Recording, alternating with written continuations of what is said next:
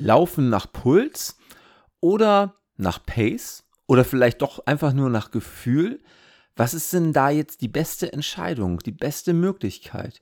Das möchte ich in dieser Folge meines Podcasts erklären und Achtung, wir werden es mit dem Borg zu tun haben. Wer Star Trek kennt, weiß, was für eine Gefahr auf uns lauert.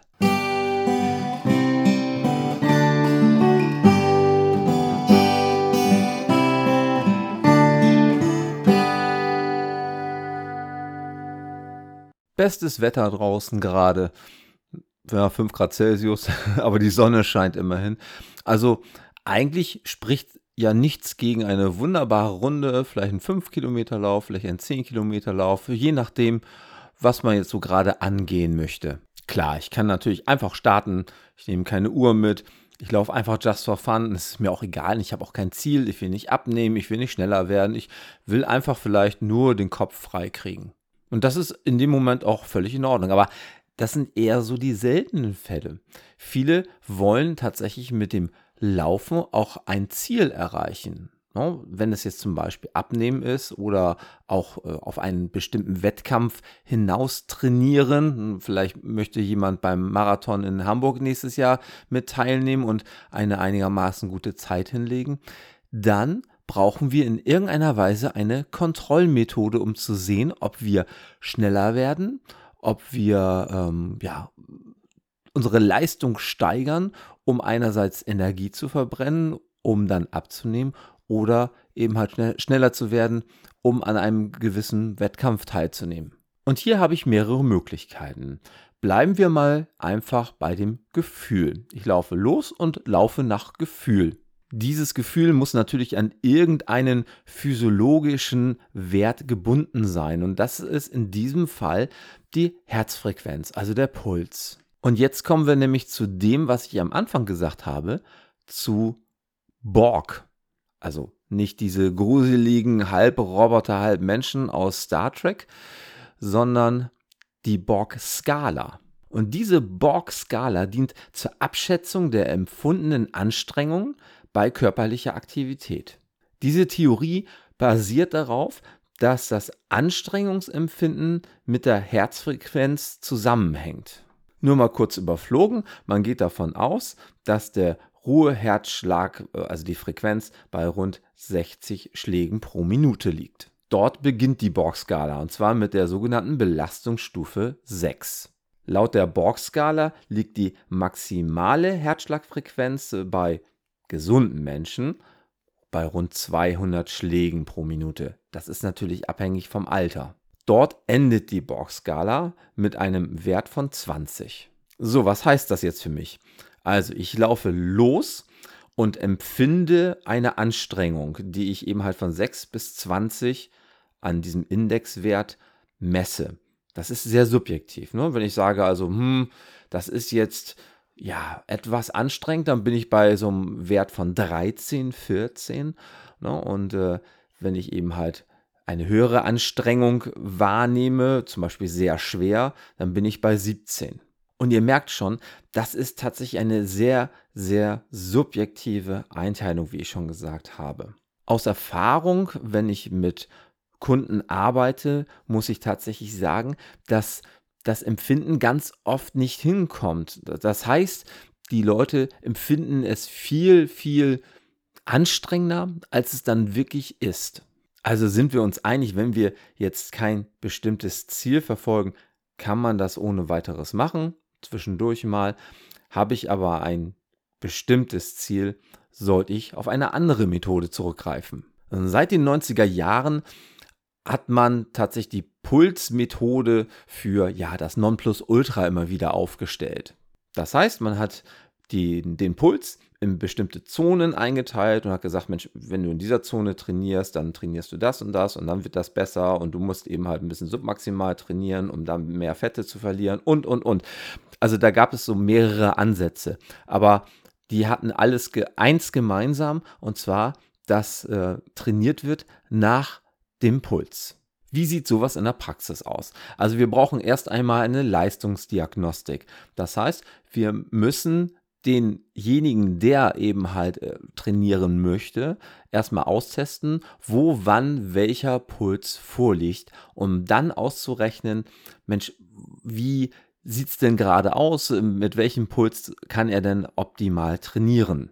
Das ist natürlich kein fester Wert, der über mehrere Monate eingehalten werden sollte, denn mit dem Training, vor allen Dingen im, im Ausdauerbereich, sinkt mein Ruhepuls. Jemand, der einen Ruhepuls zum Beispiel von 65 hat und anfängt zu trainieren und das wirklich ständig durchhält und äh, einen wunderbaren Trainingserfolg hat, der wird irgendwann ja zum Ausdauerathleten und da ist es nicht selten, dass man einen Ruhepuls von 45 Schlägen pro Minute hat. Das heißt, in dem Moment muss ich natürlich alle Werte anpassen. Wir spielen das alles mal an einem Beispiel durch. Jemand kommt zu mir und sagt, er hat früher vielleicht mal hin und wieder gelaufen, aber das ist nichts und er bewegt sich kaum noch und er möchte unbedingt in der Lage sein, fünf Kilometer durchzulaufen. Das heißt, wenn er nach Puls trainieren möchte, muss ich erst einmal seinen Ruhepuls ermitteln und danach seinen Maximalpuls. Den Ruhepuls zu ermitteln ist ja nicht das Problem. Das kann man entweder mit der Pulsmessuhr machen oder wenn man eine ruhige Minute hat, das selber eben ausmessen mit ja, dass man die Finger drauflegt, ne? ihr kennt das sicherlich, und dann eben halt äh, mit der Uhr das stoppt. Den Maximalpuls zu bestimmen, ist schon wieder ein bisschen schwieriger, denn dann muss ich diesen Kunden erst einmal unter einer Maximalbelastung fahren. Und bei Anfängern so eine Maximalbelastung zu erreichen, ist wiederum schwierig, weil ja diese Leute eben halt nicht gewohnt sind, sich so extrem zu belasten und eventuell viel zu früh aufgeben. Allerdings gibt es eine Faustformel, die sagt 220 minus Lebensalter. Das ist der Maximalpuls, den man noch erreichen sollte. Ob derjenige das wirklich dann erreicht, das ist wiederum eine andere Frage. Also ist diese Faustformel definitiv nur ein, ja, ein Richtwert. Den sollte man nicht zu ernst nehmen. Nun zieht man eine Tabelle hervor. Und zwar eine Tabelle, die fünf verschiedene Pulsbereiche oder Trainingsbereiche beschreibt. Der erste Bereich ist die sogenannte Gesundheitszone. Und da bewegt man sich, wenn man einen Puls hat, von 50 bis 60 Prozent des Maximalpulses.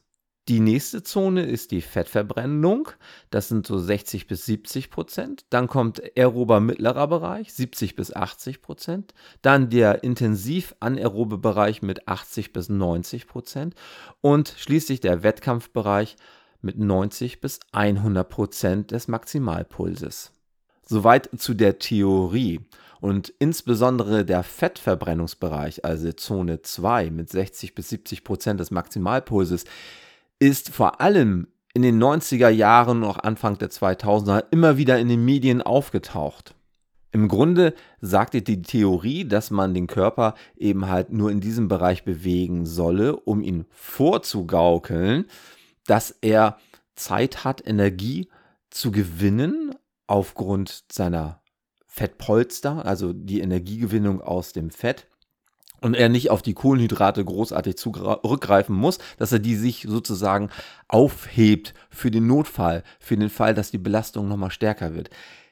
Das ist eine Theorie, die so nicht mehr richtig ist.